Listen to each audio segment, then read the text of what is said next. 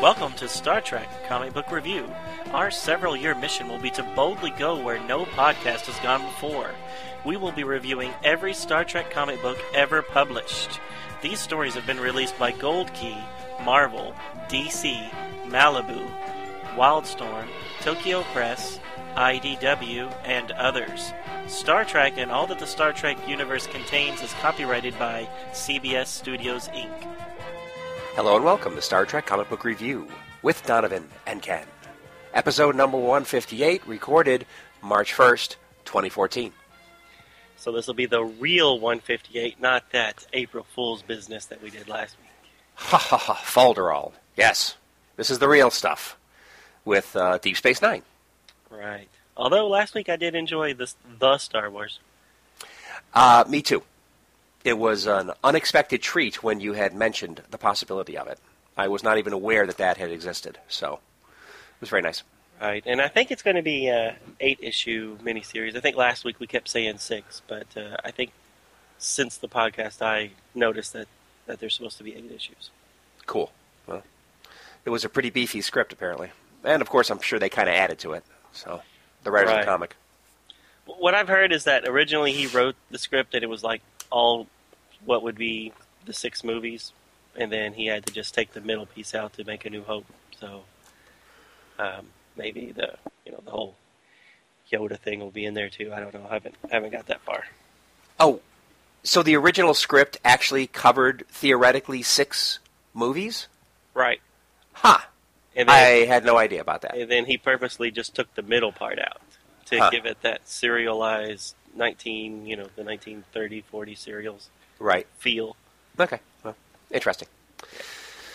So, okay, but anyways, but that's not what we're going to be doing. We're going to be no. doing Star Trek, exactly, and yeah. we're we're going to be doing Marvel's D S nine. Right. So we finished off Malibu's D S nine, and we're jumping into Marvel's version. Exactly, and um, compare and contrast time. Uh, one of the biggest differences I see is. In the colors. I think the color uh, vividness was uh, better in Malibu. Right. I agree. Uh, but other than that, I mean, well, you know, different uh, pencilers, of course, and different artists involved, so different interpretations. But uh, th- these are decent stories. Right. And yeah. the, the art style is also quite a bit different in these. Their, their, their page layouts are quite a bit different than what uh, Malibu oh. and D C Comics did. Good so. point. Good point. That's also a little, a little, takes a little adjusting. The Malibu was pretty straightforward compared to some of the layouts we see uh, in these books. Right. And, you know, this is also, I think there was actually a year skipped, so this would be like season five-ish of uh, Deep Space Nine, where Malibu ended at the very beginning of season four, so. Ah, right. You know. Sisko's a little more goatee, you know, warps there. Exactly. Gone. No more head hair. I think Rom has actually been promoted to something other than just the comic relief bartender. You know, exactly. As an as an engineer, as we'll see in, in an upcoming issue. Right. So. so there are differences. Okay. If there's nothing else you want to cover, I can jump right into issue number one. Yeah, let's do it. Okay. Its title is Judgment Day, and its published date is November nineteen ninety-six.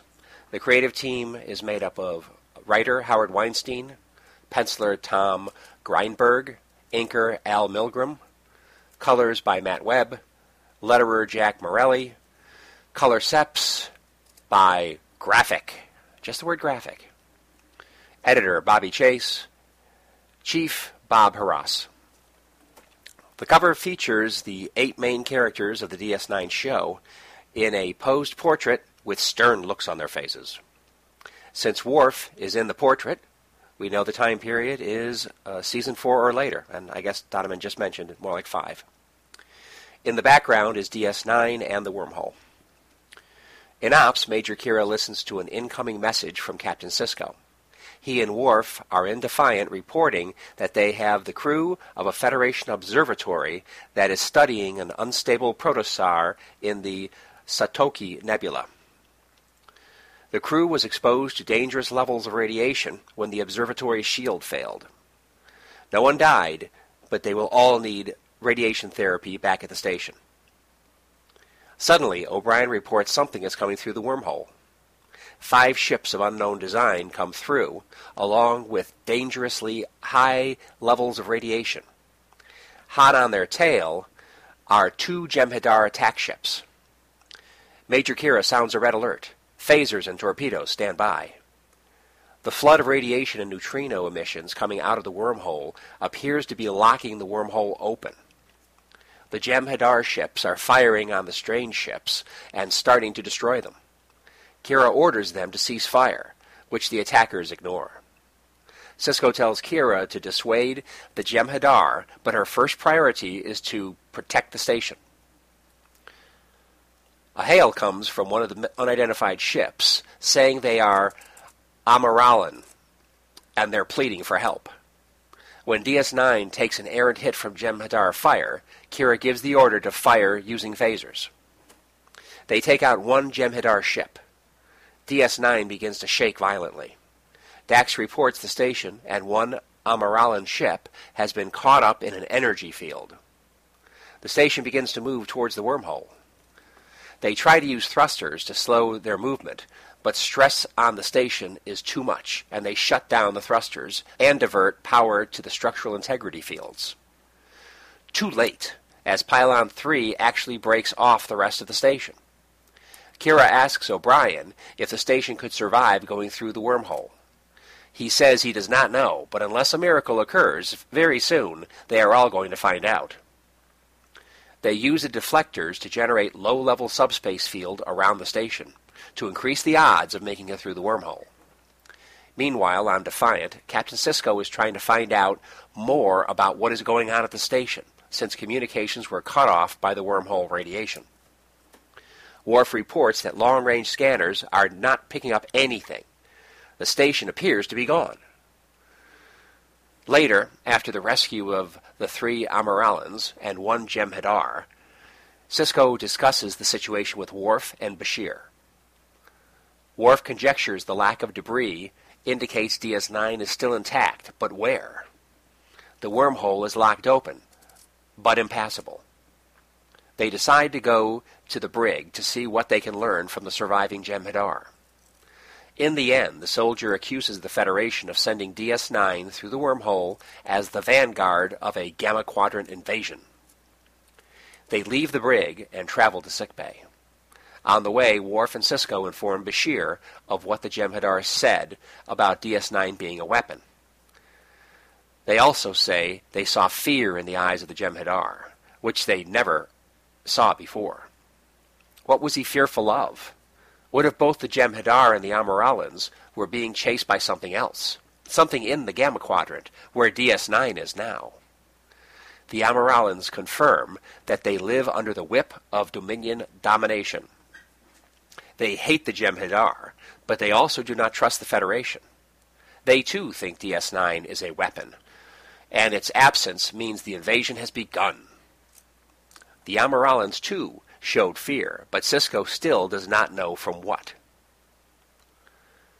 Later, Sisko beams down to Bajor to discuss the situation with Kai Wynn. He finds out that the wormhole being stuck open looks like a wound in the heavens, which is the prophesied beginning of an apocalypse according to the Bajoran religion. An ambitious Vedic Tuan has been capitalizing on that fear to gain power. Sisko promises he will get to the bottom of what is going on. The Kai hopes he can do that before it's too late. Sisko is hailed from Defiant. Worf informs him they know what happened to D S nine. Later, at the Bajoran University Observatory, Sisko is shown evidence recorded by a Bajoran astronomy satellite that D S nine was pulled into the wormhole. Sisko tells Worf they are going after the station. But first, they need a way to pass through the wormhole despite the deadly residual radiation that is currently making it impassable. Worf and Sisko exit the observatory building, only to see an angry mob led by Kai Tuan outside the locked gates of the complex. Tuan is stirring up emotions by saying they want the emissary to tell them the truth. No more lies from Kai Wynn. Cisco attempts to tell them the truth, that Bajor is not threatened by the wormhole in its present state. But they do not believe him.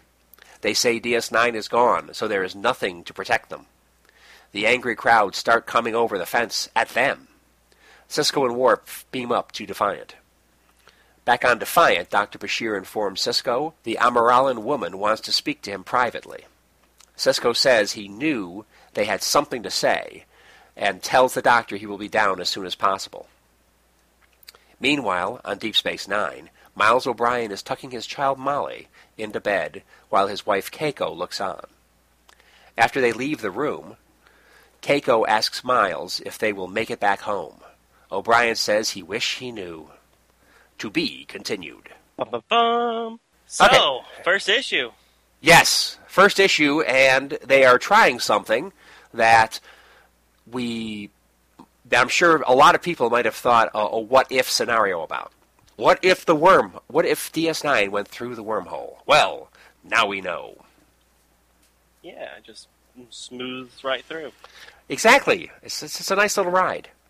Just of course, a pylon or two. Exactly, a docking pylon, a fairly large structure of the uh, station. But yeah. So, did you feel that it was a little odd that nobody died? That they were able to completely, one hundred percent evacuate a whole pylon in what, a couple of seconds, a couple of minutes, maybe? Oh yeah, but Odo was involved, so he knows how to get things done. That Odo. Hmm. I didn't see him shape-shifting and pushing people through. Um, I don't think he was. He could have turned himself into an escalator or a moving platform and just... Whoop. That's it! A moving walkway. Be ready to depart the moving walkway.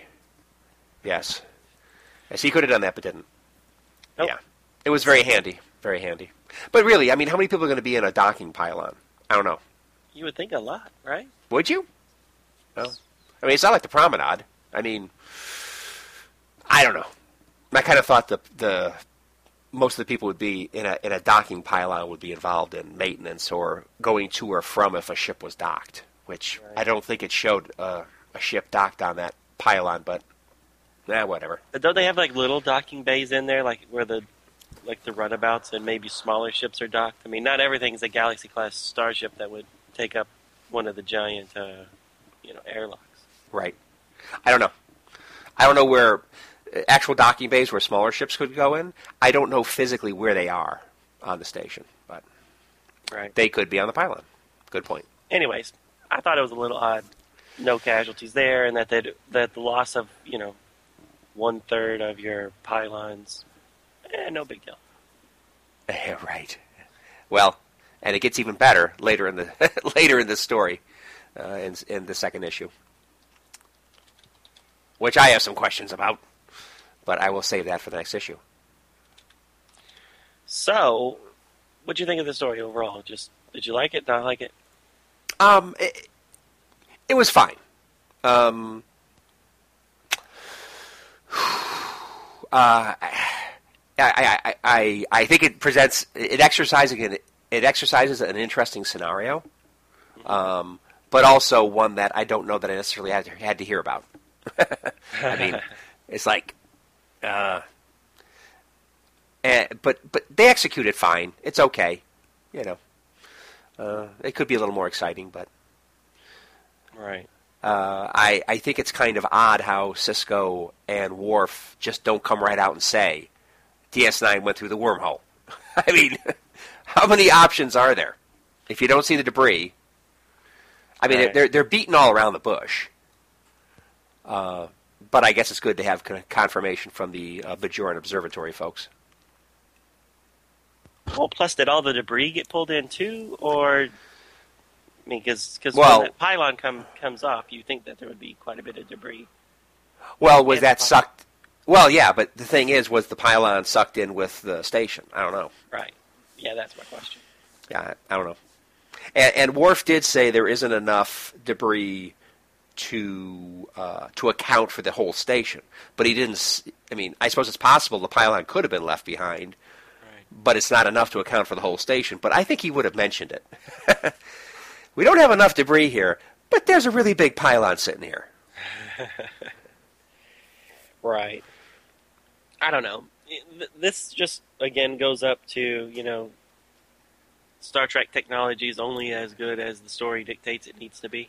Right. Because I've seen stories where, well, I mean, it was Malibu, but, you know, just like a couple of weeks ago, we had O'Brien scanning another sector where he thought Kira and Gold Dukat ships blew up, and right. he was able to scan, you know, another solar system from Deep Space Nine, and like, right. oh well, I can't, I can't see enough debris, and there's traces of, you know, there's no traces of phaser fire, blah blah blah. And then here, you know, you would think that if this tractor beam energy came out of the wormhole and sucked it in, it would leave some sort of residual particles or something that they, that in some stories I think that they could have scanned and like, oh well, well there's yeah. uh, some debris particles making a trail to the wormhole or whatever. So yeah.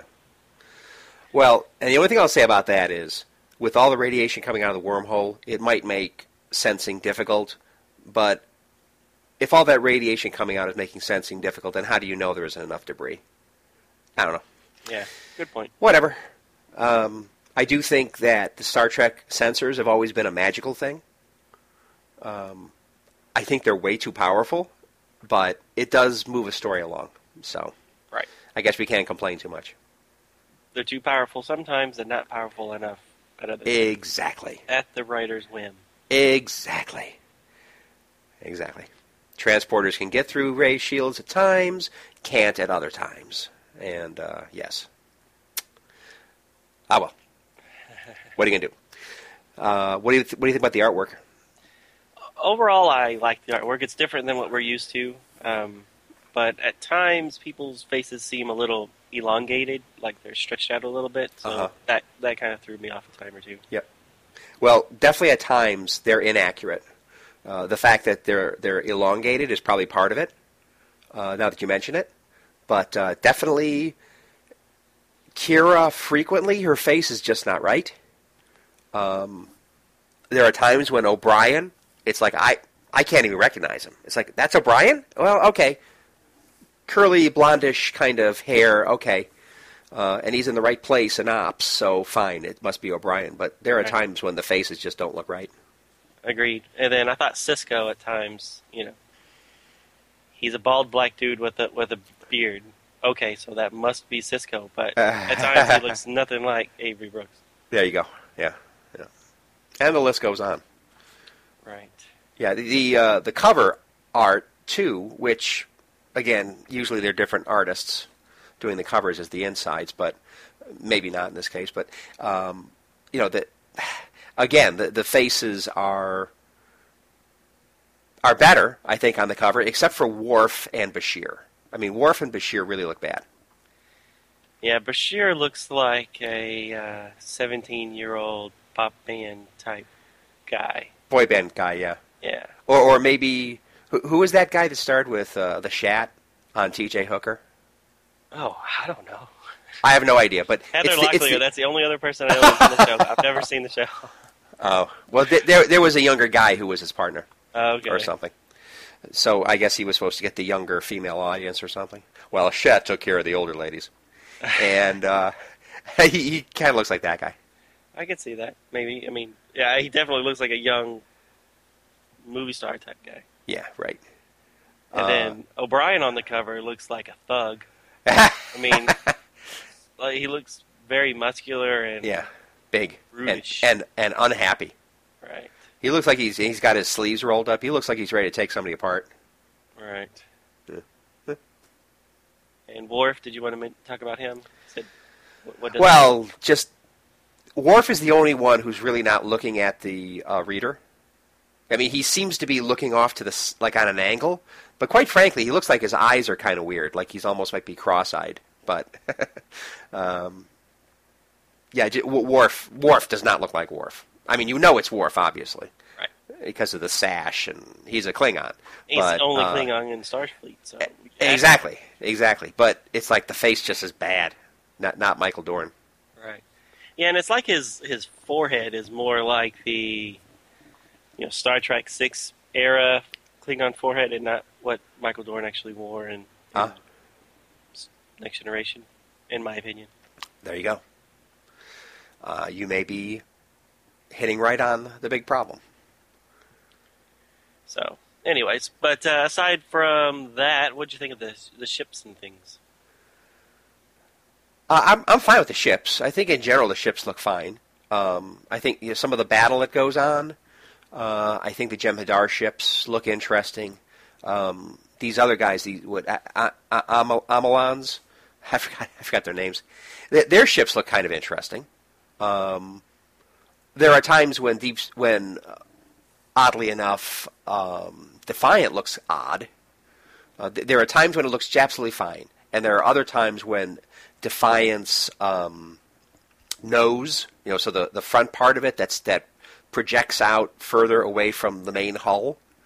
Uh, there are times when it looks like it's almost like tucked back in to the hull a bit, almost like a like a tortoise pulling its head back into the shell partially. Uh, so that's a kind of off-putting uh, for for anybody who's who's a fan of that design, and I and I do like that Defiant Starship design. Right. Yeah. There's there's a few shots, um, like when they first arrive or they're on their way to the wormhole for the first time, where the Defiant reminded me more of uh, Lost in Space, the movie's Jupiter ship. You know, where it had like engines, and then it was like smooth on the front. Right. Which, you know, as you pointed out, is not what the Defiant looks like. No. It has the nacelles, and then it has a curve, and then a little protuberance type thing. With right. The co- it's not really a cockpit, but it always reminded me of where a cockpit would go in like a Star Wars ship it, or something. In a traditional ship, if the cockpit was up front, if the you know, if the bridge was up front, but as we all know, it's in the middle top. Yeah, I kind of wonder what that is anyway. I mean, uh, deflector dish, sure, but I wonder what else was in there. I don't know. Uh, you know what? Now that you mention that, I've never looked at the uh, Defiant blueprint. So, you know, I've looked at you know next ship, the Enterprise ships, but I've never sure. looked at one for the Defiant. Yeah. So I don't even know for sure where the bridge is. Is it? The, uh, you know for sure that it's, it's on the, the middle. Top? It's the middle. Yeah, it's like the middle top. Okay, so the same place where the bridge is on the saucer section. Right. Exactly. Okay. Huh. And actually, seeing blueprints on the Defiant would be kind of interesting because we know it's a much smaller ship than the Enterprise or um, even Voyager. But uh, it'd be interesting to see how much smaller. Right.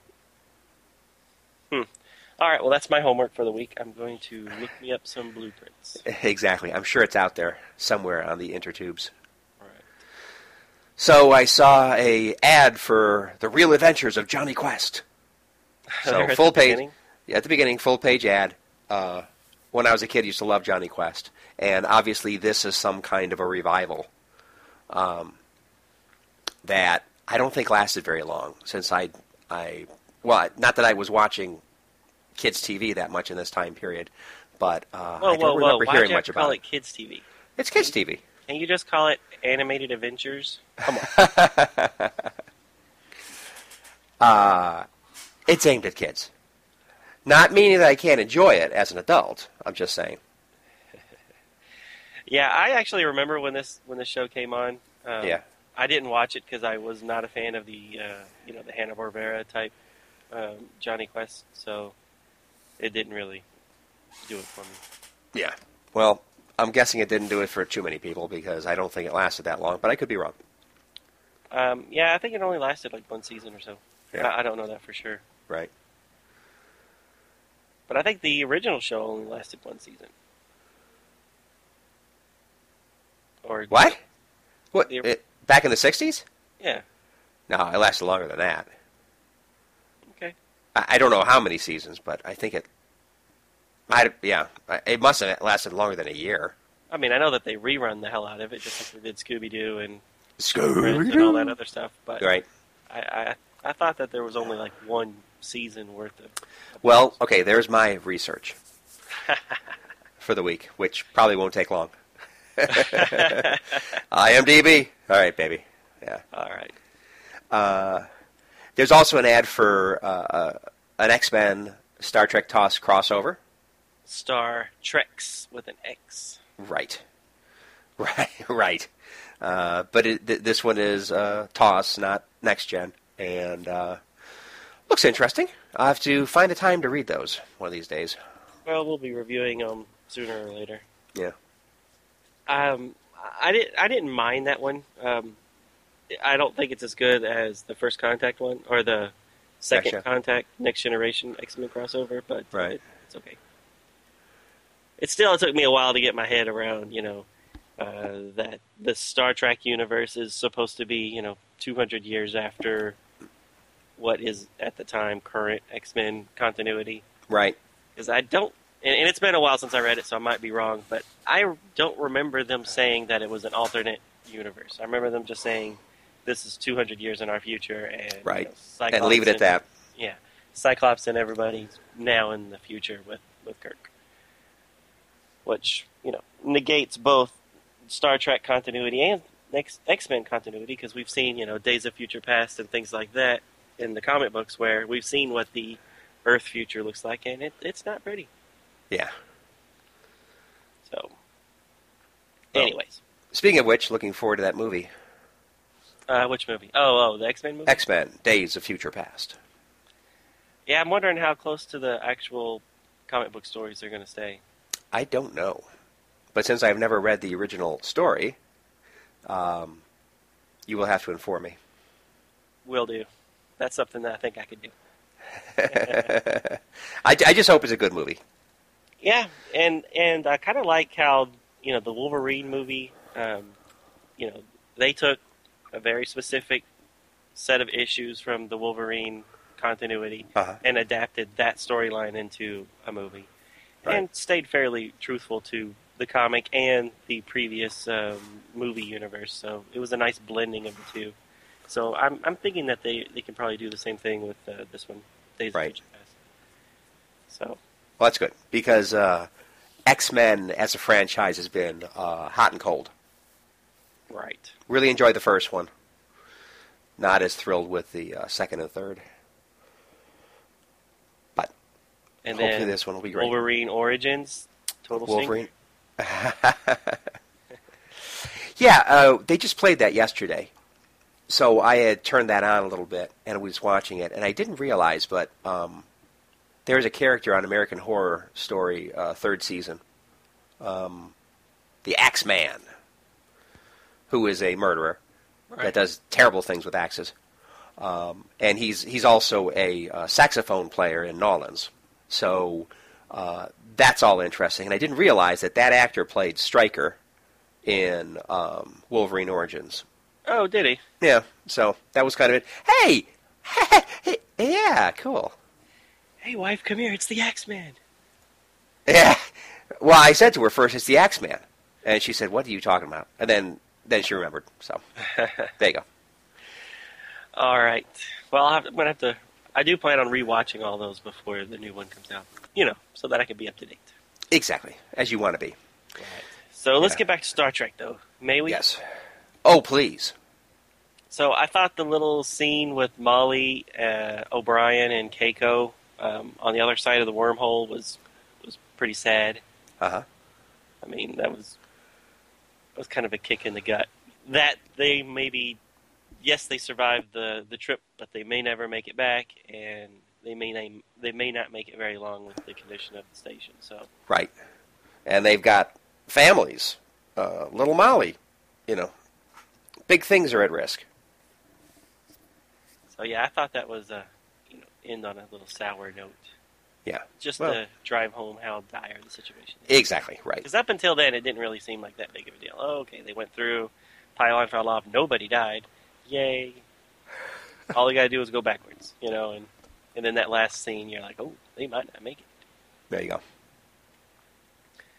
And then my last comment, or actually, uh, I have two more comments. May I? Please do, because I'm done with my comments. One, when the uh, the Jim Hadar in the brig says that he's they're not going to have him in custody for long, and then he stands up and, like, he's getting zapped or something.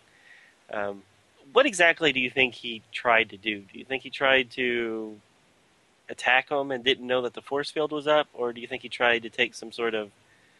try to take his life in some way and, and the zapping thing kept him from doing that? I think he tried to go through the force field uh, on the opening to the uh, to the brig. So he's that he's that stupid. He thought that he could just punch through it. Yes. Okay. All right. Now, now I didn't say it was a perfect explanation. It's just the one that makes the most sense. Because what what kind of a shocker are you suggesting? That uh, Federation brigs have little shocker things in the ceiling or something that'll discharge when people get too rowdy or what? I don't know. Maybe. That's... I don't know. I don't I don't know. I couldn't figure out what happened because it doesn't look like um, Sisko and Worf are, you know, uh, standing next to each other. So it's not like they're standing in front of a doorway and, and the Jem'Hadar's on the other side. If you look at the bottom the bottom middle panel, you know, it looks like Sisko's, you know, at the north side of him, Worf's on the uh, west side, and the Jem'Hadar's in the middle of the two of them. Huh. So it's not like there's an archway or a doorway there that could have the force field. So I, I was really confused as to what exactly happened there. Plus, I don't think the Jem'Hadar would be stupid enough to just attack a force field. Well, um, you could be right about that. However, the way I read it, um, I, I, I before the force field thing happened, I thought they were actually in the jail cell with him.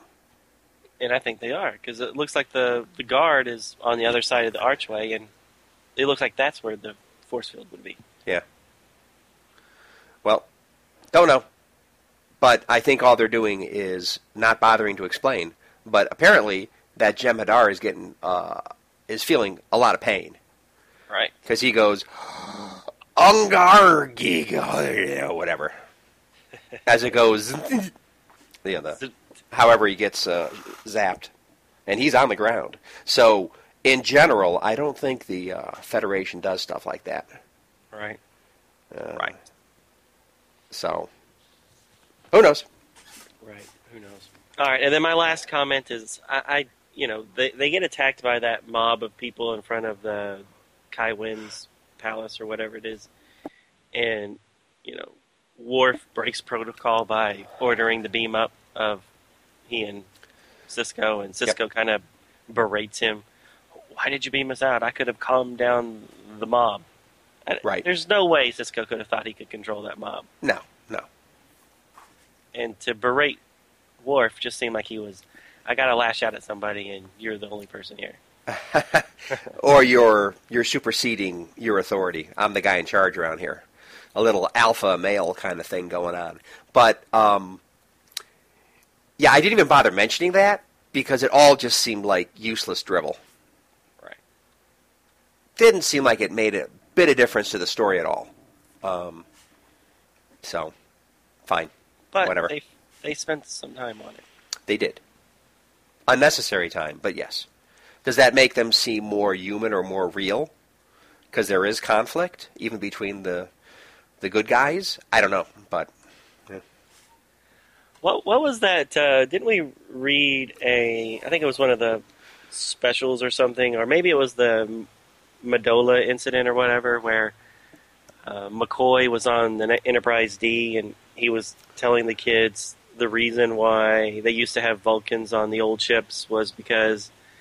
they couldn't bring their families, and they needed someone to take out their anger on or something. Do you remember that, that story? Um, I remember I remember McCoy saying something that was berating Vulcans, but I didn't remember that was it. Okay. Yeah, because the kids are like wide-eyed, like, ooh. Didn't know that. That's, I guess that's why Dad brings me. Take out his anger. But, I mean, I kind of felt like that here, that, that Sisko just needed to lash out at somebody, and... there was no dog to beat, so Worf gets yelled at for no reason, just for doing his job. Well, you better watch it, because I wouldn't get Worf too pissed. Yeah, exactly. Payback is a B. Right. And All I right. think Worf could uh, ex- extract some big payment. Okay, anything else? Nothing. Let's go to the number two. Let's go to number two, which came out December of nineteen ninety-six. And I think all the writing staff is the same. The only difference is that we have a new penciler uh, by the name of Tom Grindberg. The uh, issue is titled Judgment Day, The Conclusion. So the cover shows Odo standing in the middle of the page with his right arm outstretched and his index pointing to right over the, the reader's shoulder. Crouching on the ground is an exotic pink-skinned alien female, and she's firing a phaser to where the constable is pointing. What they're firing at, we don't know, but it's right behind you, so be careful. The caption reads, Prisoner on an Alien Ship. Behind the, the two figures, we also see a few other aliens, but uh, they're, at, they're asleep at their desks, so pay them no mind. So the story starts off on the other side of the wormhole. The crew of Deep Space Nine are making what repairs they can to the damaged and misplaced station. O'Brien is spreading himself very thin. Right now he finds himself floating in space within a repair crew uh, working on the missing pylon. Inside the station, uh, repair crews risk their own lives working on the consoles, and we see one exploding right underneath the hands of a young engineer. Back in the Alpha Quadrant, Sisko is meeting with the young female alien that requested a one-on-one last issue. She tells him about their religious beliefs and that they believe in what's called a fire wind that can come across the galaxy and snatch up whatever it wants. She states that it's the fire wind that came through the wormhole and pulled Deep Space Nine back through. She also tells him of their people's history with the founders and the Jem'Hadar. Their people were refused to uh, believe in their gods, and now a small sect of people have resurfaced their old religious beliefs, and the founders have ordered them all to be wiped out. Back in the Gamma Quadrant, Kira discusses the possibility of a truce with the damaged alien craft that got pulled in along with them. Kira states that they can repair that ship's engines, and then that ship can help tow the Deep Space Nine back through the wormhole. The leader, whose name is Torin, is reluctant. She still believes that Deep Space Nine is some sort of Federation superweapon. But when Kira offers that Torin's first officer can come over to Deep Space Nine and oversee the Federation's actions, she allows it as long as Odo joins her on her ship as a type of prisoner trade. Odo agrees, and he and the first officer named Arid switch places. As soon as Odo materializes on the alien craft, he is grabbed and tossed into a brig. Arid, on the other hand, is treated with the utmost of courtesy from both the Federation crew and the Bajoran people. Back in the Alpha Quadrant, Worf shows Sisko his plans to boost the Defiant's shields. It's worked in simulations, but Sisko believes that this still could be their best chance to get the Defiant through the radiation of the wormhole and back to the Gamma Quadrant. Back on the station, Kira opens a line with Torin. Arid informs his leader that the Federation are on the up and up, and that they have no such superweapon. Torin then tells Kira that she will not be returning Odo, and she's going to be using him as a bargaining chip against the Founders. Kira threatens to blow up her ship if she keeps Odo, but Torin calls her bluff and says that the Kira would never fire on Odo. Torin also tells Kira that Arid is now her crew member and that she has no need for him anymore, and she closes the communication. Later, Dax and Kira are blowing off some steam on the holodeck by playing baseball. This is obviously the most productive use of their time and the station's limited resources. Meanwhile, the Defiant tries to break through the radiation of the wormhole, but the modified shields are not enough, and they again retreat back to the Alpha Quadrant. On the station, Arid is amazed on how everything is going back to normal. People are playing games at Quark's and drinking some synthahol drinks there at the bar. Back on the alien ship, a mutiny is in full swing, and Torin is killed by another female whose name is Krail. Krail frees Odo and tells him that Arid was her leader, and that Torin's casual dismissal of him have left her people no option but to mutiny and take over the ship. A few firefights later, and the ship has been completely conquered. Odo then contacts Kira and tells the surprised Bajoran that the ship is ready to assist in returning the station back to its proper place. Later, the repair crews have completed their work on the engines, and they're getting ready to tow the station. However, one of the alien crew proves that he's still loyal to Torin, and he locks the engines into overload. The ship will soon explode and take much of the station with it. Suddenly, the Defiant finally makes its way through the wormhole, and they state that it's due to the radiation finally subsiding. Uh, right behind the Defiant is two Jem'Hadar ships. Dax, Arid, and O'Brien craft a little trick to send a Jem'Hadar distress call from the sabotaged alien ship. They do so, and then they get everyone back to the station. The Jem'Hadar speed over to the alien craft to offer their assistance. But instead of finding any distressed Jem'Hadar, they find an explosion of antimatter that takes them all out. Later, the Defiant helps tow the station back into the wormhole. Many of the alien crew are allowed to remain on the station, but most of the other ones return to their own people back in the Gamma Quadrant. Later still, Dax and Sisko talk about the events of the last two issues, and they debate on whether there really is a vengeful god in the Firewind. Sisko assures her that it is only a natural phenomenon. Dax is not so sure. Sisko then states that if there was an entity with that kind of power, then now that entity knows a shortcut in order to get to the Alpha Quadrant. The end. Da, da, da. So, doesn't quite wrap up the Firewind fiasco, but... It doesn't. It leaves that Firewing, or Firewind phenomena as an ongoing uh, potential threat to the station. Damn it. Spooky. Yeah, yeah. So it's kind of like what they, they did more effectively, I might, might add, on Next Gen, the first time they tangled with the Borg. Compliments of Q. Right, right. So when they came back to the Alpha Quadrant, it was like, oh, thank, boy, those Borg almost got us. And then uh, they said, oh, but now they know where we, you know, where we are. It'll only be a matter of time before they come. Da da da. Anyway.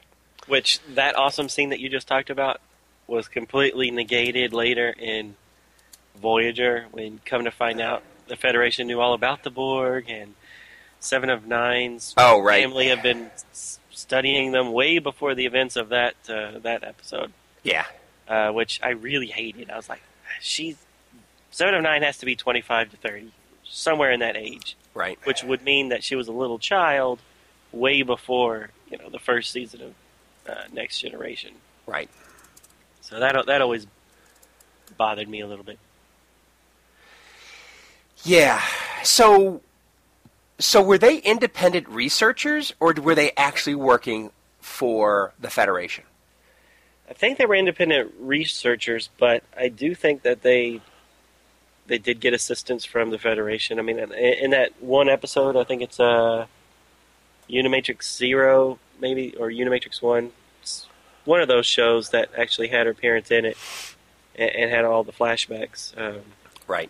I think, I mean, they acknowledge that the Federation is aware of their studies, and, you know, they still talk about the Borg being this, you know, unconfirmed type thing, but he had a model of the, a Borg cube, and they obviously knew a lot. Right. But, uh, but, I mean, even if it was like a Loch Ness Monster type thing, you'd think that somebody on the Enterprise would have known that, oh, there's this theory of these other people. And in that episode you talked about, um, they got pushed, you know, thousands of light years away from where they were supposed to be. And yep. that's that's when they first encountered the, uh, the Borg. So right.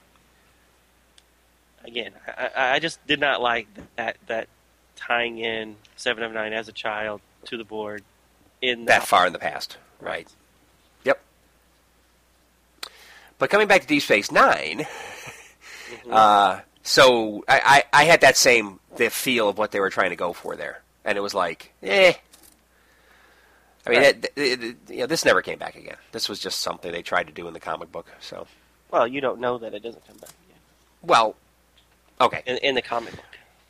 Donovan, in oh. the in the extended universe, Star Trek extended universe, has this ever come up again? I don't know. I haven't read all the Marvel stuff. Okay. Uh, okay. Okay. We'll know in like seventeen episodes cause, or issues because this series didn't last too terribly long. Oh, okay. Oh, we'll find out. We thought the same thing about the Nazgul in the uh, Star Trek comic yeah. book, and Peter David kept bringing them back over and over again. Yeah, but this ain't oh. Peter David. But this is Weinstein. Weinstein does. Weinstein is good. He he's good, and and he has uh, written a lot of stuff. He's very prolific. Right. So, okay, so we'll find out. Right. So, in regards to Weinstein's writing, I don't understand why he put in the holodeck little baseball scenario in the. Oh, it's, it sucked. So Odo is taken prisoner, supposedly permanently, by Torin, and the next thing you know, they're playing baseball. The next panel, they're playing baseball. Yeah. What? Huh? Really? No sense. No sense at all. Right. So O'Brien spreading himself so thin, you know, staying up twenty-four hours a day, working all over the place trying to get those pylons back on, and then Odo gets kidnapped, and then they go play baseball. Right. If I was O'Brien or Odo, I'd be like, seriously? Can't help me out here? Yeah, I thought that was, I mean, it was, I guess, comic relief? I don't know. Just some sort of oh. scene to take some tension off, but it didn't, I didn't, it didn't, I didn't buy it. Yeah. I think it was just an excuse to do get a uh, holodeck scene. Right. And that's it. Mm. I just, uh, if, if if I'm in a situation like that, I don't want my leader, you know, off playing Halo or something. And, uh, they could be doing something to help out. Now that would be cool. What's On that? The holodeck, doing a, a Halo program, that'd be oh, cool. Yeah. Oh, yeah. That would be, now that's a game set. That's a game console. I'll tell you. Yeah, I can't wait till we get there. So uh, for a second issue in a row, the penciler can't get Defiant right, and this is a different. This is a different penciler, right? Different penciler, right? Wow, that's something. So uh, I didn't again, notice it's, it as the nose as... is too. Well, it's it, it's snub nosed again in this one, in a panel. So hmm. just I'll, thought I mentioned. I'll have to look around for it because I, I was that was one of the things I thought was good about this is that. Well, um, I could tell you the page. Whoa, these don't have page numbers. Okay, well, it's it's like the third. It's somewhere around the third page. Oh, okay. Yeah, I see it now. Yeah. Right, it does look a little smooth. Snubby. Right. The nose is snubby. Anyway, just little little nitpick. So we didn't talk about the aliens. Uh, what are their names again? Um, Arun or something like that? Um, Amal, Amal, Amalan or something like that? Right. Uh, uh, uh, Amaralan. We didn't. We didn't talk about their look. I thought I actually liked their look. Yeah, it looked kind of interesting. They're they're purple, which purplish pink, so it's kind of a weird color. But right, you know, they don't really have a nose. They just have some nose slits, so they look a little bit like Red Skull from uh, Captain America in the face. Right. Yeah, they and do they, have like ridges on their head. Right, and their ear structures are very odd. Right. Almost so they like, got a big a big lobe towards the bottom, the, behind their jaw, and then much higher up, almost at the temple of the skull, is another opening, which I assume is the is the real ear, but I don't know. Oh, okay. I see. I just thought that was just the ear canal. Well, I mean, right. like a little ridge, you know, like like like humans have those, that ridge at the top of their ear. But you're thinking that's the actual ear canal and I, the, the bottom I'm th- part. Yeah. I, I'm thinking the bottom is almost like some kind of vestigial, uh, you know, earlobe? Like an earlobe? I don't know. Right. On the bottom? Huh. I don't know. Eh, I can Odd see. Looking. Yeah, every right. once in a while they kind of stick out and they look like, uh, you know, not not to keep making comparisons to Marvel characters, but uh, there's a villain in Incredible Hulk called the Abomination. And uh-huh. he has like these little fin ears, and it kind of looks like that. Huh. Yeah, I know. I know Abomination from the uh, the movie? The second movie. Was it the second movie? Yeah, I think it was the second movie, which, which I liked quite a lot. I liked I liked that movie, and I liked that version of The Abomination. I yeah. always hated The Abomination from the comic book. Oh. Because he had these little weird fin ears. Right. It's hard to take someone seriously when they got fin ears. Look a little bit like a fish. Right. And he's green, so right. that didn't help. Right. So, anyways. I kind of like the how they have a little Easter egg on the cover where they show in a blast point, in a blaster blast point on that bridge uh, behind to the right of Odo. They have the Milgram and Grunberg's uh, names. Right. Uh, you know, the, the inker and the uh, penciler. So that means they did do the cover then.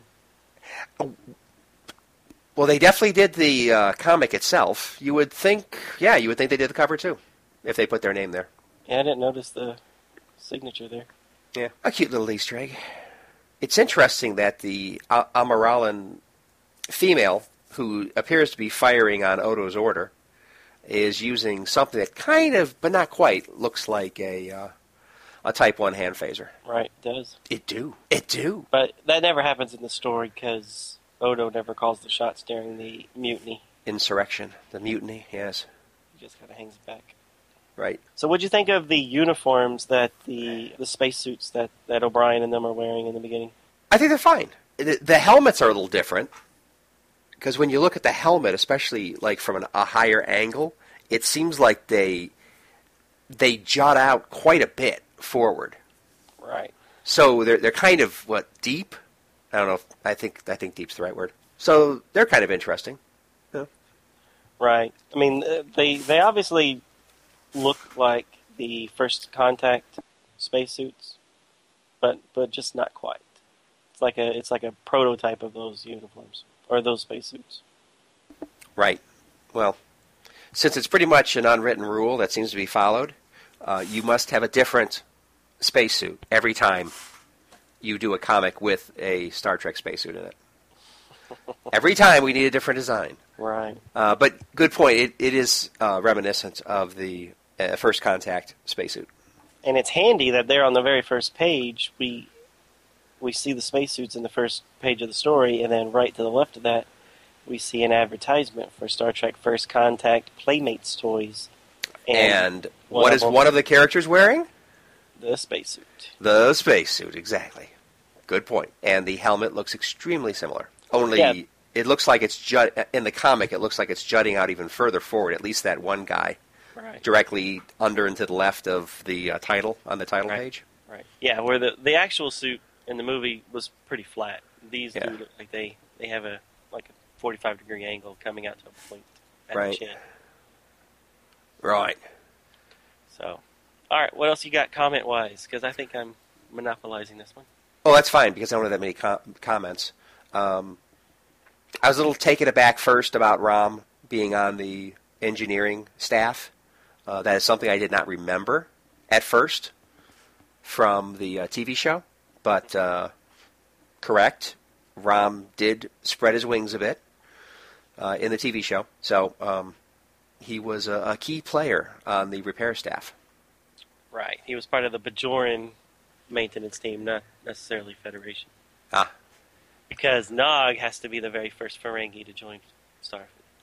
Yeah, well, right. Yeah, he he's not part of Starfleet.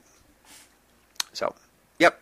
So I thought that was that took me off uh, guard at first, but it's good to see Rom in a story. Right. Not uh, acting stupid, just being competent, actual competent at what he does. Exactly. Yeah, I like that too. Yeah, I thought it was odd that they didn't even. I mean, they showed nothing about D S nine going back to the Alpha Quadrant. It's just nope. okay. We're in the Gamma Quadrant, and we're going to get over there, and bing, you're there. And you fast forward. Okay. So yeah, I thought that I, I thought it was a bit abrupt, right. but that's fine. Move things along, I guess. But and I also thought it was very convenient that the ship, the ship that they're on that was going to tow them, sabotage, about to explode, waits forever to explode, by the way.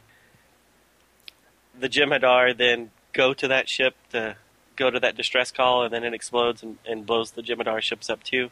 Yeah. Boy, that's convenient. Very convenient. And that the Jemadar doesn't have sensors to say, hey, no one's on this ship. Maybe right. we shouldn't go to it. Right. Or maybe we should keep our shields on. I, I don't know. Uh, something that would keep them from blowing up along with the, uh, the overload exactly. engines. I mean, they should be at least at yellow alert. So shields should be up. Good point. But as we saw last issue, Jemadar not too bright in this. They just run into force fields and surprise. They're thugs. They're just strong-arm thugs for the Founders. I do want to make a comment on the ad. At the very end, there's an ad for Crash Bandicoot, the first game for the, the okay. first Crash Bandicoot game for the PlayStation. Okay. I just remember when that game came out, my uh, sister was a huge fan. And I didn't play it all that much, but I saw it played a lot. So it was just kind of cool to see it and remember what I was doing about this time. Watching that game being played. Yeah, that's a uh, pretty big ad. That's a two-page spread. Two-page spread, man, yeah.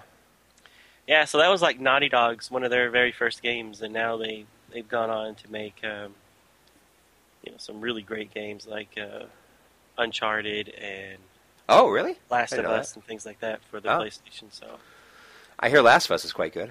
Yeah, I haven't, I haven't played it yet. Uh, I really want to, though, but it's hard to find time. Exactly. All right. That was my last thing. Cool. So with that story wrapped up, let's go on to the third issue, which starts a new uh, multi-parter titled The Cancer Within Part one. Published date January nineteen ninety-seven. Writer Mariano. So was there a, was there a second name that you saw? Nope, just the one. Mariano. Okay, great. So we got Cher. And we got Mariano. Okay. Um, penciler is Tom Grindberg. Inker, Al Milgram. Colors, Matt Webb. Letterer, Jim Novak. Editor, Bobby Chase. Chief, Bob Harras. The cover shows Doctor Bashir using his medical tricorder on an unconscious person that has lesions on their hands and neck. Worf is behind him, carrying a woman with lesions on her face. Lettering states, a deadly plague infects the station, and the Maquis are involved. The name of the place, Deep Space Nine. Station repairs are the staff's top priority, since the station's recent round trip through the wormhole to the Gamma Quadrant. Cisco estimates the station should be fully operational in just several days. However, out of the Badlands comes a damaged Federation shuttle towards the station. It is broadcasting a plea for help. Dax reports only two of the six crew members are still alive, according to sensors. Kira warns that since it's heading towards them from the Badlands, it could be a Maquis trick. Sisko says the contents of the shuttle does not sound like an attack force to him, and makes the decision to tractor it in. To be on the safe side, Odo and Worf will accompany the medical emergency team that will meet the docked shuttle. When they open the shuttle door, they see one person crawling towards them with pustules on their exposed skin and visible va- vapors coming off their body. All he can say is, "Help us." Doctor Bashir immediately orders the computer to raise an emergency containment field around the open hatch. He goes on to ask for the crewmen of the shuttle to be transported directly to the infirmary's quarantine area. As Bashir says, he hoped he was in time with the quarantine field. Kira and a male member of the emergency team fall to the ground. Later in the quarantine room, Doctor Bashir and Dax, both dressed in isolation suits, report to Sisko that the shuttle carried a plague of unknown origin. It's apparently airborne and fast-acting. So far, only Bajorans and humans seem affected by it. Julian wants to examine the Bajoran security guard who was at the hatch but did not fall ill like Kira did. Sisko tells Bashir they need to find out more about the virus and fast. Odo reports more people falling ill all around the station. It's spreading like wildfire. Doctor Bashir tells Sisko the rate of infection is faster than any known naturally occurring virus or bacteria, so it was likely artificially engineered. Sisko does not believe that the Maquis would purposely use biological weapons against the Federation. They are former members of the Federation, and in some cases even Starfleet. Meanwhile, deep in the Badlands, on the largest moon of a gas giant planet, lies a secret Maquis base, a splinter group of scientists and researchers who are responsible for the events on D S nine are speaking about a lone shuttle. The upshot is that after an accident, some of the researchers left in a shuttle, a shuttle that went directly to D S nine. The leader maintains that their work must go on no matter what happens to the shuttle or the station. A dissenting female voice says that this latest incident with the shuttle proves the level of secrecy maintained in this research outpost is anti-productive and even dangerous. Another woman says, "Mother!" with exasperation in her voice. The older woman turns out to be Doctor Pulaski, and the younger woman, her daughter named Jackie. As they move off to have their own discussion, the two men left behind say it was a mistake to bring Doctor Pulaski here. She is still too loyal to Starfleet. They will never understand that the outlawed germ warfare materials they are tampering with were meant to be used to drive the Cardassians off the disputed planets. It was only supposed to affect the Cardassians. Now their entire research facility has been infected, and by now, D S nine also. Jackie and Doctor Pulaski continue to argue. Jackie asked her mother to the facility to help with a virus run amok, not to have their whole facility turned over to the Starfleet. Going to Starfleet to help deal with this virus is not an option. Jackie runs off. Doctor Pulaski decides she will do some research of her own, then contact Deep Space Nine herself. Meanwhile, back on Deep Space Nine, two men dressed in black protective suits set a charge on the Maquis shuttle to blow up all records pertaining to the virus and the shuttle's origin point. In Ops, they trace the explosion to the shuttle bay where the Maquis shuttle was stored. Sisko orders Worf and Odo to the bay to catch whoever set off the explosion. O'Brien reports the explosion damaged an important external power coupling. Power is failing to critical systems. O'Brien calls his people and tells them to suit up for an emergency spacewalk. In the infirmary, Bashir and his people are moving the infected into stasis chambers in reaction to the power outage. Communications is lost between the infirmary and Ops. Sisko tells Dax they are now down to their comm badges until O'Brien fixes or bypasses the damaged power coupling. Near the explosion, Odo and Worf find and take down the two saboteurs. Sisko says he wants to talk to them. In the infirmary, Doctor Bashir tells Dax they have less than three days before the entire station will be infected. They must find a cure before then. Bashir also tells Dax the virus is not only man-made, but it is still mutating. On the outside of the station, O'Brien, Rom, and the rest of the repair team is working fast as they can as they can to seal up the power conduit ruptures. Suddenly, a power buildup begins and is just about to spike near an engineer named Desmond. The power spike fries electronics all over the ship, including the work team's magnetic boots. They begin to drift away from the station, but luckily have an old-fashioned safety line that one of the engineers anchors to the station hull. Though O'Brien says more than ever they need to get the power back on for the sick bay and infirmary, Rom points out that without power they cannot open the external hatches. That is their only way back into the station. They will asphyxiate out here. O'Brien points out that they are more likely to freeze to death when their battery packs give out before they use up their oxygen. Cleverly, O'Brien is able to fashion a compressed air jet pack device that takes the entire repair team to the Defiant. Once there, they get inside and are able to get new suit components. Freshly equipped, they get back out there and fix the conduit ruptures. They get the power back on. Doctor Bashir reports that with the power back on, the patients in the infirmary are as safe as they can be given their condition. He says to get to a cure, they must get to the source of the infection. Sisko says Odo and Worf are working on that now. Worf and Odo begin the interrogation of the two captured Maquis prisoners. Worf is not in a generous mood. Meanwhile, at the secret Maquis research facility, Doctor Pulaski is clandestinely searching through the research records and finally confirms that Jackie and the other researchers are actually created the virus. She runs to the quarters she has been sharing with Jackie, where a long-range comm is kept.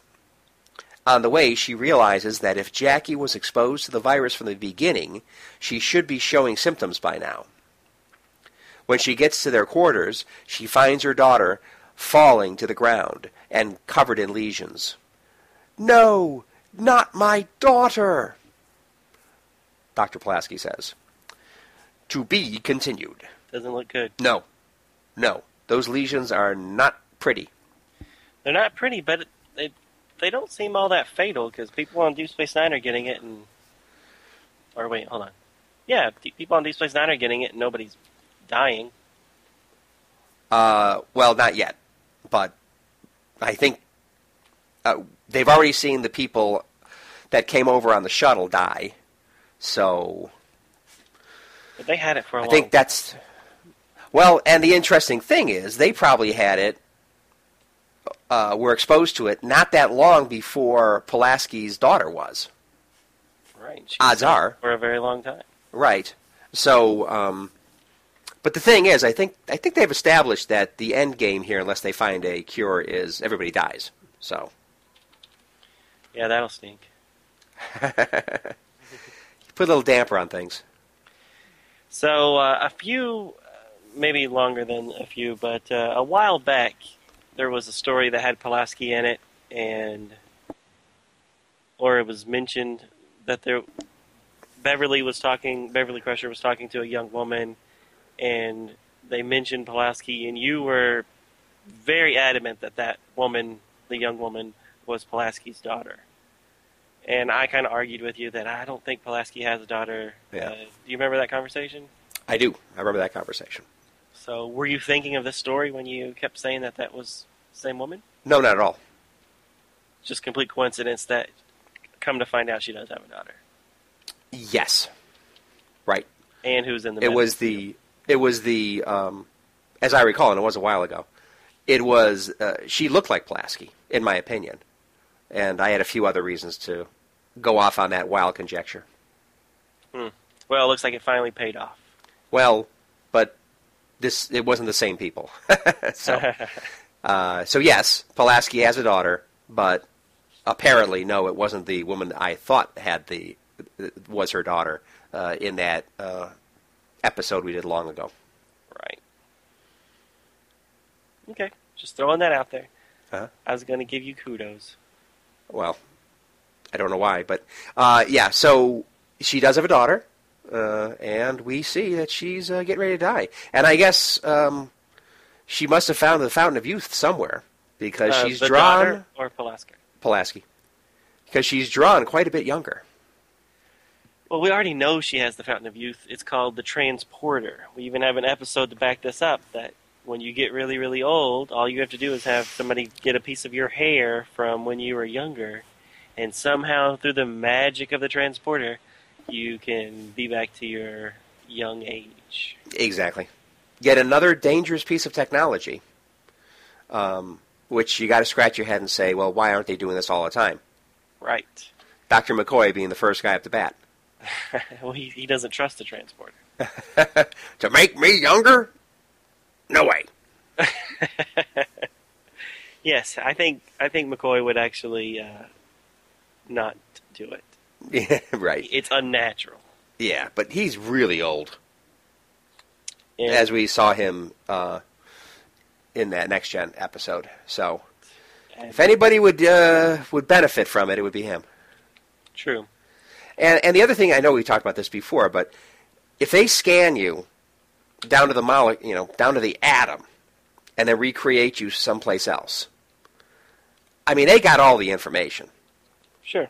Uh, all I have to do is keep on analog tape uh, that information, and they can just, you know. Right, analog, because the digital, is, it's too much for digital. It, apparently, apparently.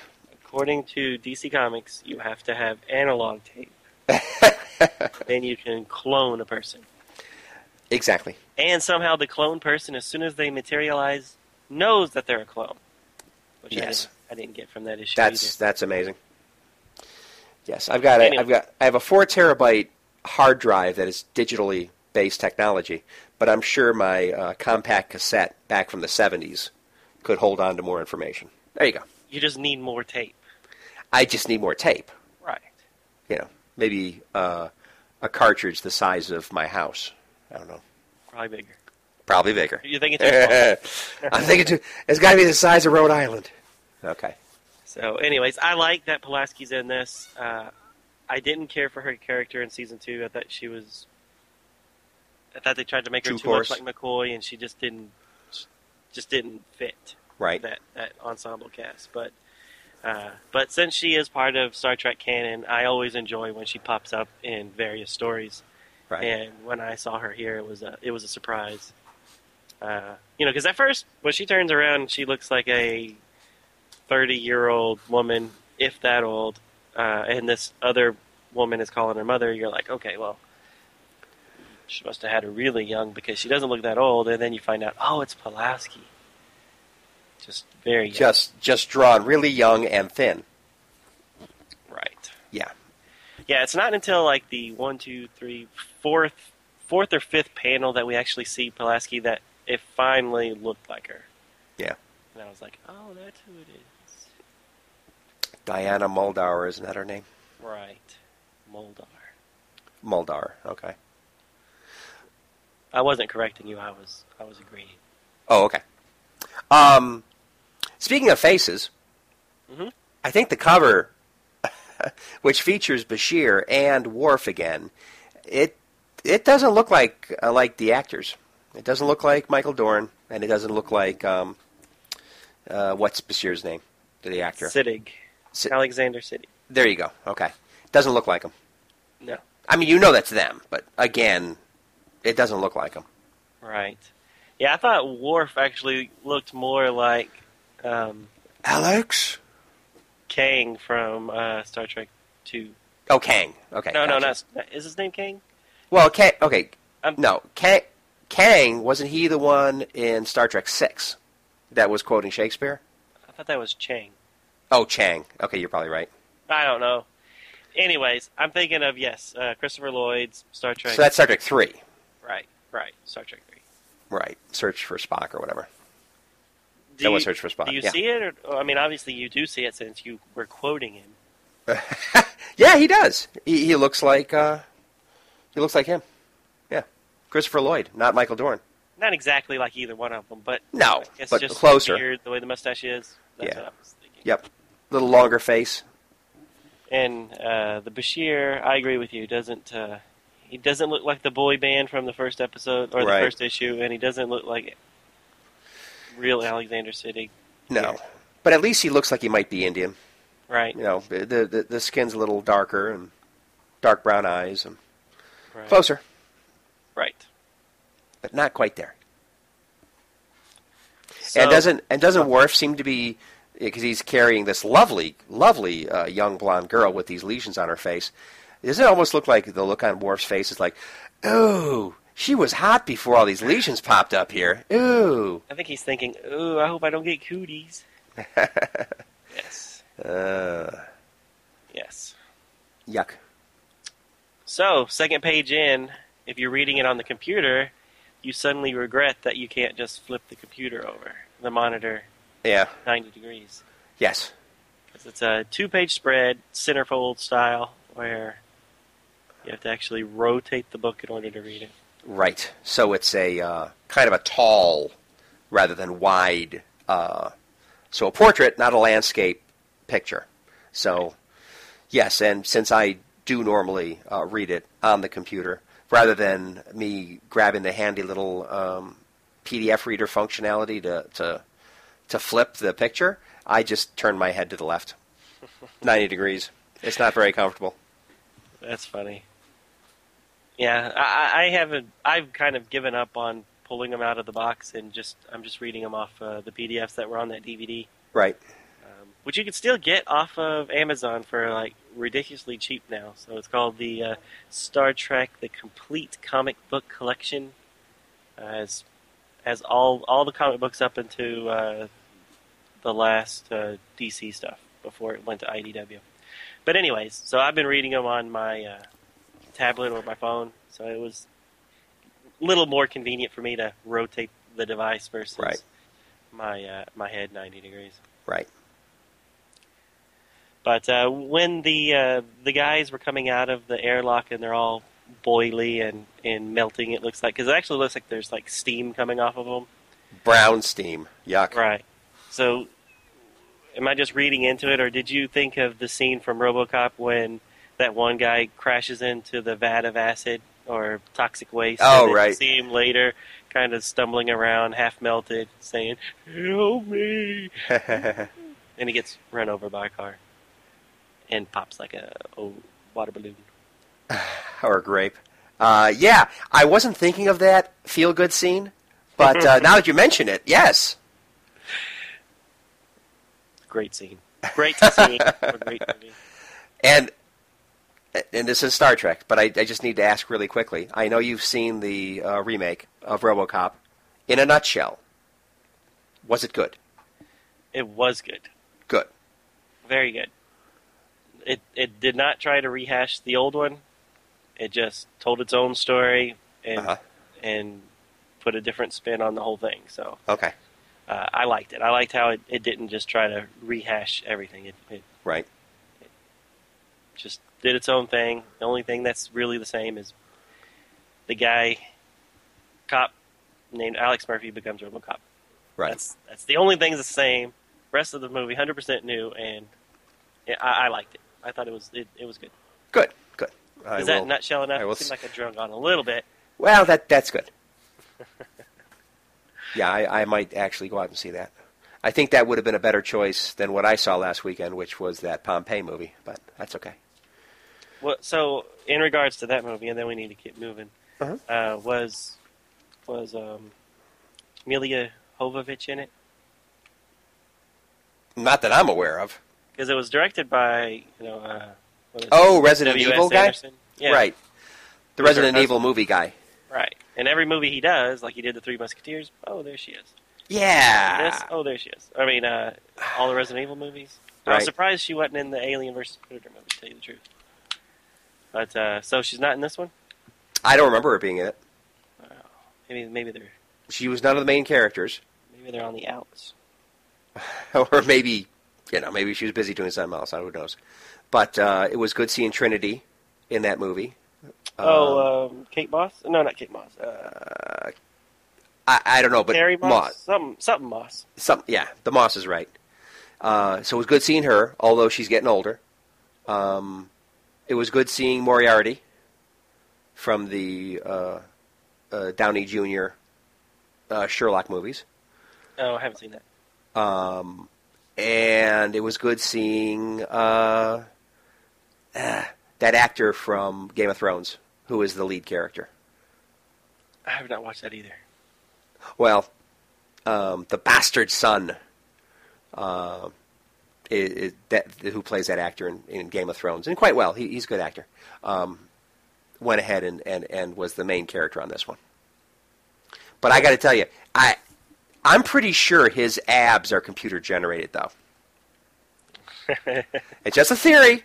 It's just a theory, but it's like he's got the first time you see him without a shirt on, he's just got the, the, these just ridiculously huge abs, and it's like that doesn't look natural. Anyway, so the special effects were pretty good. Oh, good. But uh, you know, I, I definitely would not suggest uh, paying too much to go and see the film. Right. Okay. All right. Well, in regards, in regards to uh, films, uh, yes. It, last year. Big movie last year, Gravity. Gravity, uh-huh. Uh, there was a scene in this comic book very reminiscent of Gravity. Where, uh-huh. Uh, they're having to use a air-compressed cannon to uh-huh. propel them to the Defiant. Uh, yep. Didn't care for that scene in this issue at all. Yeah. Well, I thought it was kind, it looked kind of ridiculous having, you know, seven, eight guys hanging off of a wire. One, th- one thread. Being pulled by a, you know, fire extinguisher type thing. Uh, I, I get it, but uh, it just seemed like it went on way too long. And yeah. it didn't explain how they even get into the ship. The airlock wasn't going to open, so he was going to blast it with an air cannon and somehow get the door open, but leave it intact enough that they can get in, shut the door, and then repressurize the airlock. I didn't buy any of that. Yeah. Well, um, when he first mentions the idea of them going to the Defiant to get new components for their spacesuits and stuff, other things they need, I thought, oh, well, that's kind of clever. Okay. And then they actually do it, and it's like, ugh. There's all these issues with that idea, and and they completely occurred to me, and I think they occurred to you too. I mean, you mentioned some of them, and uh, it's like eh, at first it sounded like a good idea, but the actual execution of it's kind of eh. Right. Yeah. But whatever, it's just moving the story along. You know, we need right. we need to get the components, we need to get back out there, we need to fix the conduit, blah blah blah. So. Right. I just think that if those five pages were missing, this book would have been a lot better. It would have been a more streamlined story, and I would have rather seen more of the Maquis interaction than than those five pages. And that's a, that's a lot of time to spend on this one little story that really doesn't do anything. Right. Huh? But you get to see cool spacesuit action, so I guess that's something. Right. And I will say, Gravity has some pretty cool uh, spacesuit action. Uh, incredibly implausible. And hard to believe, but if you maintain your uh, suspended disbelief, um, it's a pretty good movie. Yeah, let's talk about that offline, because I, yes. I have some things to say. okay, okay. All right, and then um, anything else? Because that, that's really my last comment. Uh, I thought it was a little odd at the beginning of the issue, where uh, how wrong Cisco is about the threat that that shuttle represents, the station. Oh, yeah. uh, and especially in hindsight, because he kind of he kind of almost ridicules uh, Kira, you know, when she points out that it could be a Maquis, Maquis trick, um, given the shuttle's origin point. And, like, Sisko's like, well, I don't think two living guys uh, are going to be an attack squadron. You're such a silly woman. And then, uh, yeah, bring it on board, open it up. no, no reason to put any type of quarantine on it. Just no, no, no, no. Up and get all that in there. Let's breathe in that air. Exactly, exactly. Yeah, there, there, there's no reason to leave it like tractored off the station and maybe beam in somebody with uh, with a spacesuit just to check things out. No, let's bring it in. Anyway, but how could he? How could he have known there was plague on board? But still, um, I just thought he was. He turned out kind of the fool, quite frankly, and uh, I don't I don't like that because I like Cisco. Uh, I like Cisco, Benji. Aww. Yeah. So, um, and my last comment is at the beginning of the issue, uh, Cisco's log is talking about how uh, they should be fully operational in two days. After the the trip in the in this issue number two, uh, going back and forth through the wormhole, uh, the station, and it's like, really, two more days. Um, I'm not one hundred percent sure how much time elapsed since the very end of the last issue and now, but it gives you the impression it was pretty quick.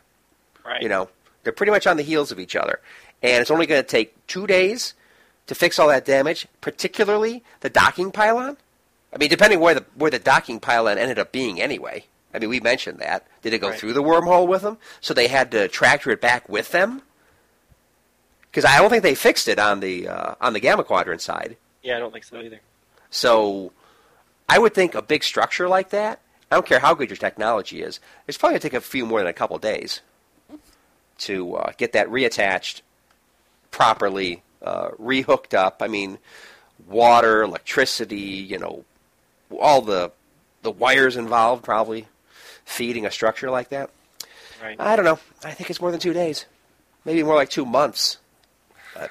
right. Yeah, I didn't get that either. It, it seemed a little quick. Yeah, but I'm just speaking through a uh, twenty-first century uh, technology bias. Okay, and that's the last thing I have to say. Last thing? Okay. All right, I thought you were going to talk about the fight scene where Odo and Worf take out a bunch of uh, black-clad ninjas. You would be wrong about that.